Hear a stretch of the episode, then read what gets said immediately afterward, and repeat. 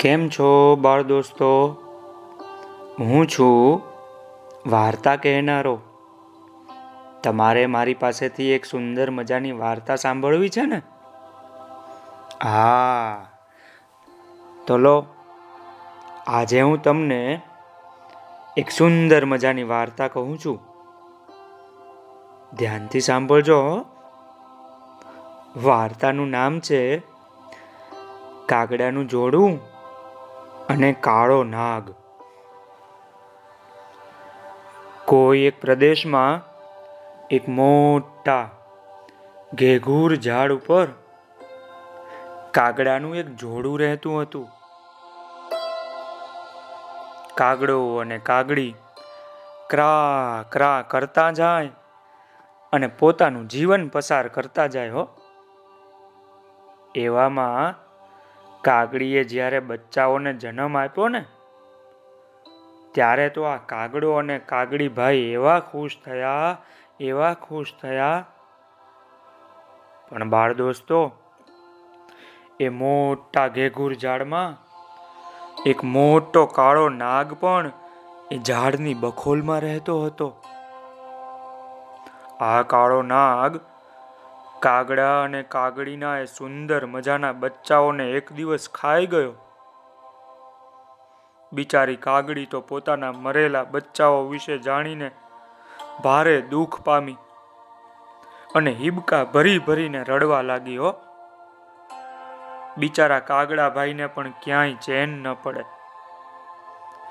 ઝાડની બખોલમાં રહેતો આ કાળો સાપ તો દર વખતે કાગડીના બચ્ચાઓને આખે આખા ગળી જતો અને ખાઈ જતો. છેવટે તો ભાઈ, કાગડા અને કાગડીએ દુખી થઈને કંટાળીને એક બીજા ઝાડના મૂળમાં ગુફા કરીને રહેતા એમના ભાઈબંધ એવા શિયાળ પાસે જઈને કહ્યું, અરે ઓ મારા દોસ્ત શિયાળ, તું જ અમને કે હવે અમારે શું કરવું? અમારા ઝાડની બખોલમાં રહેતો પેલો કાળો સાપ દર વખતે અમારા બચ્ચાઓને મારી ખાય છે. માટે અમારે અમારા નાના બચ્ચાઓની રક્ષા કેવી રીતે કરવી? એ તું જ અમને સમજાવ ભાઈ.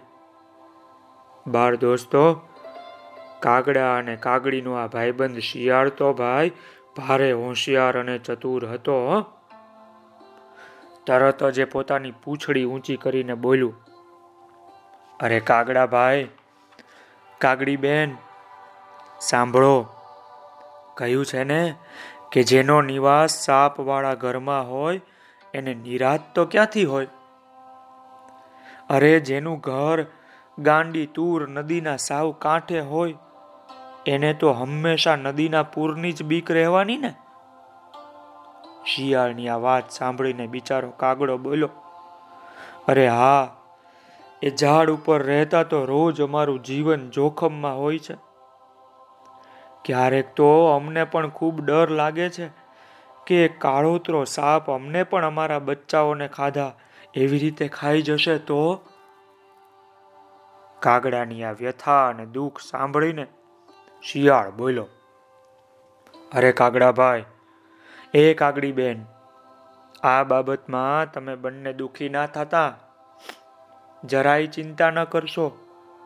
જુઓ, મારી વાત સાંભળો. યુક્તિ વડે, ચતુરાઈ વડે શત્રુ ઉપર જય મેળવી શકાય, હો. એવો હથિયારો વડે પણ વિજય નથી મળતો. હોશિયારી પૂર્વકની ચતુરાઈ કરનારો માણસ ગમે એવડા તમારી જેવડા નાનકુડા શરીરવાળો હોય ને, તોય ક્યારેય હાર ન પામે. ચતુર શિયાળની આ વાત સાંભળીને કાગડો બોલ્યો, અરે મારા ભાઈ, તો તું કહે કે અમને કે દુષ્ટ સાપનો વધ કેવી રીતે થાય? એ ઝેરીલા સાપને અમારે મારવો કેવી રીતે? શિયાળ બોલો અરે સાંભળો, જુઓ, નજીક આવો, તો હું તમારા કાનમાં કહું.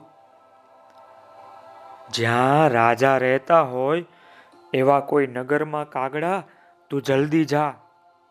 અને ત્યાં જઈને ખૂબ પૈસાવાળો હોય, ધનિક હોય, કોઈ પણ માણસ એવો હોય કે જેની પાસે ખૂબ પૈસા હોય, પણ ખૂબ આળસો હોય, એવા રાજા કે એના સેનાપતિનો સોનાનો કિંમતી હાર લઈને એ કાળા સાપની બખોલમાં નાખ.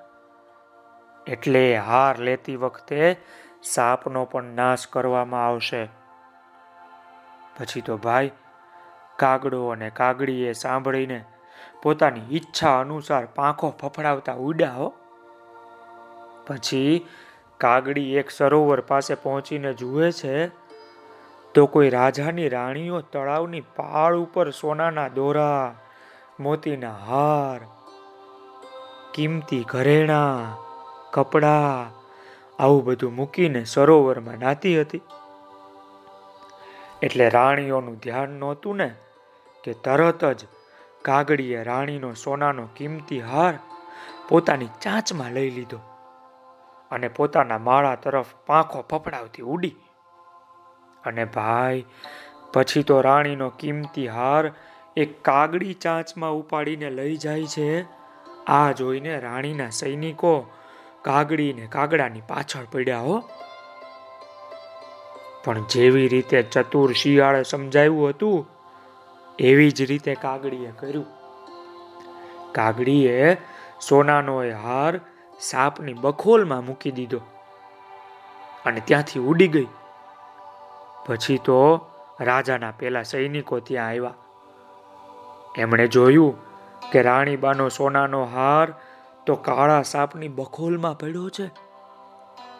પણ બખોલમાં તો આ કાળો નાગ પોતાની ફેણ પહોળી કરીને બેઠો છે. એટલે એક સિપાહીએ પોતાની લાકડીથી પ્રહાર કરીને સાપને મારી નાખ્યો અને સોનાનો એ હાર લઈને રાણીને સંભાળીને આપી દીધો. અને કાગડાનું એ જોડું ત્યાર પછી એ ઝાડ ઉપર સુખપૂર્વક રહેવા લાગ્યું.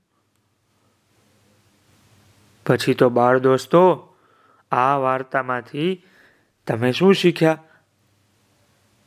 કે યુક્તિથી વિચારીને જે કામ કરી શકાય તે પરાક્રમથી કે બહાદુરીથી એ કરી શકાતું નથી.